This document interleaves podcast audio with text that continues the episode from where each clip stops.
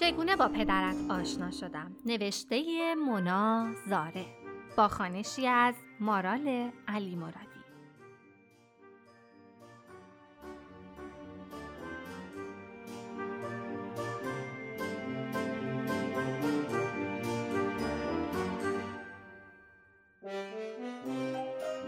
قسمت 25 نامه شماره 25 قصه ها.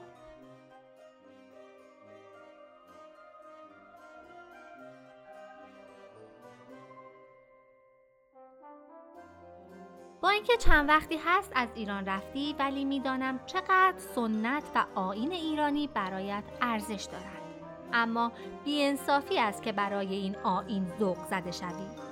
ختن سرود اینکه اولین بار کدام آدم بیکار فکر کرده برای این اتفاق باید شام بدهد بماند اما درد آنجاست که هنوز آدمهایی در قرن 21 باقالی پلو با گوشت و سالاد الویه و ژله را به خورد فک و فامیل و همکار و همسایه می دهند و تا صبح خودشان را می لرزانند که پسرشان اولین جراحی زیباییش را با موفقیت پشت سر گذاشته.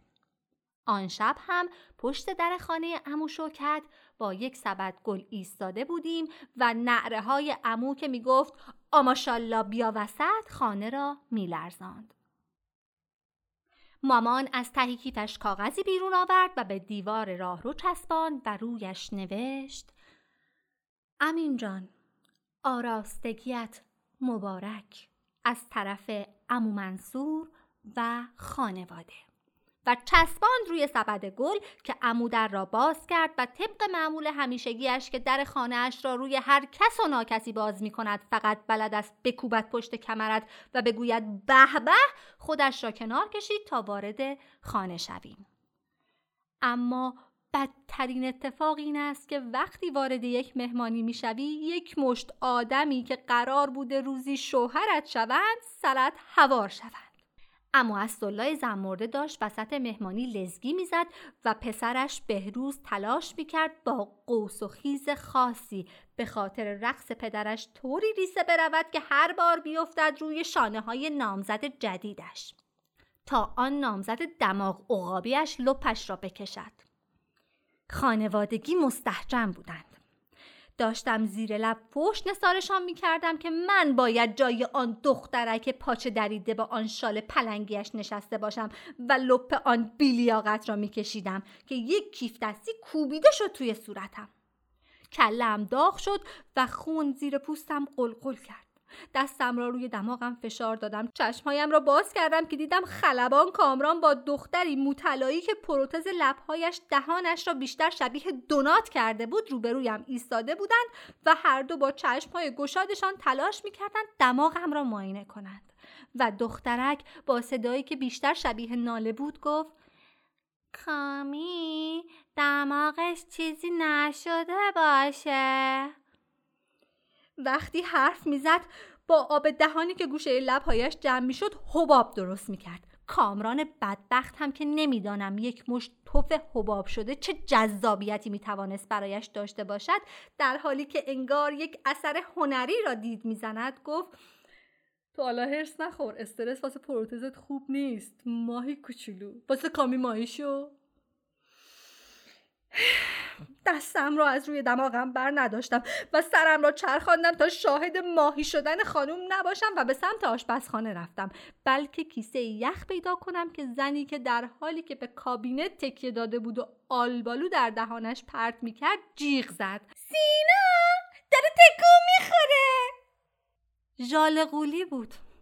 بعد از اینکه تخم اجدای سینا را ترکانده بود تصمیم گرفته بود ژاله را بگیرد تا برایش به جای تخم ها پسر به دنیا بیاورد.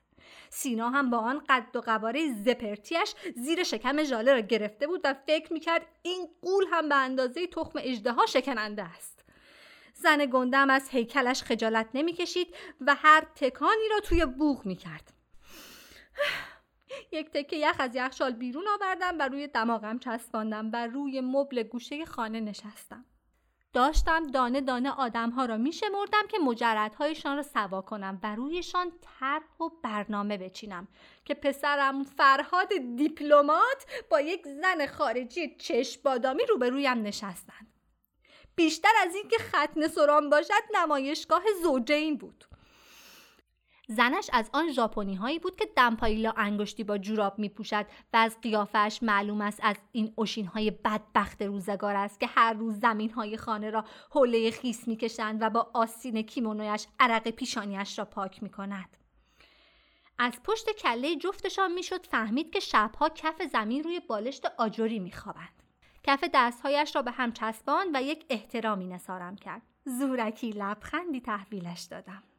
اما اسدالله در حالی که همچنان داشت زیر و زبرش را میلرزان داد زد به افتخار امینجان بزن گف قشنگه رو. انگار نه انگار زنش ترکیده. سرم را برگرداندم تا پسر اموی کوچولوی درد کشیدم را ببینم که سیمین با معلم خصوصیش وارد خانه شدند. سیمین روی ویلچر بود و نیمی از موهایش کنده شده بود و فک پایینش با یک دستگاه مکانیکی جابجا می‌شد تا بتواند حرف بزند. معلوم بود مادر شوهرش نمی‌گذارد آب در دل سیم سیم تکان بخورد. دماغم تا رودم تیر می‌کشید. پیرزنی که کنارم نشسته بود و تا منتا علیه حلقش شیرنی فرو کرده بود با آرنجش کوبید به پهلویم و با دهان پر گفت شما مجردی؟ گرده های شیرنی که از دهانش روی صورتم پاشیده بود را پاک کردم و گفتم شما پسر داری؟ شیرنیش را قورت داد و کوبید روی شانم و گفت یکی داشتم توی تلفن گویای شهرداری صحبت می‌کرد دیروز با پاسخگوی 73 118 قول و قرارشون رو گذاشتن حیف شد دماغم یخ زده بود و احساس می کردم هر لحظه ممکن است از جا کنده شود که یک نفر سینی کیک را جلویم گرفت. واقعا کیک این مراسم خوردن ندارد. سینی را با دستم عقب زدم کیسه یخ را روی مغزم گذاشتم و از روی مبل بلند شدم که صدای مردی از پشت سرم آمد. با من ازدواج می‌کنی؟ سرم را برگرداندم. پسری با کت قهوه‌ای که یک کیسه آب گرم در دستش بود پشت سرم ایستاده بود. حیف مچ دستم درد گرفت. حیف مچ دستم درد گرفت تا بقیهش را برایت بنویسم و مجبوری تا هفته بعد و نامه بعدی صبر کنی. فعلا مادرت.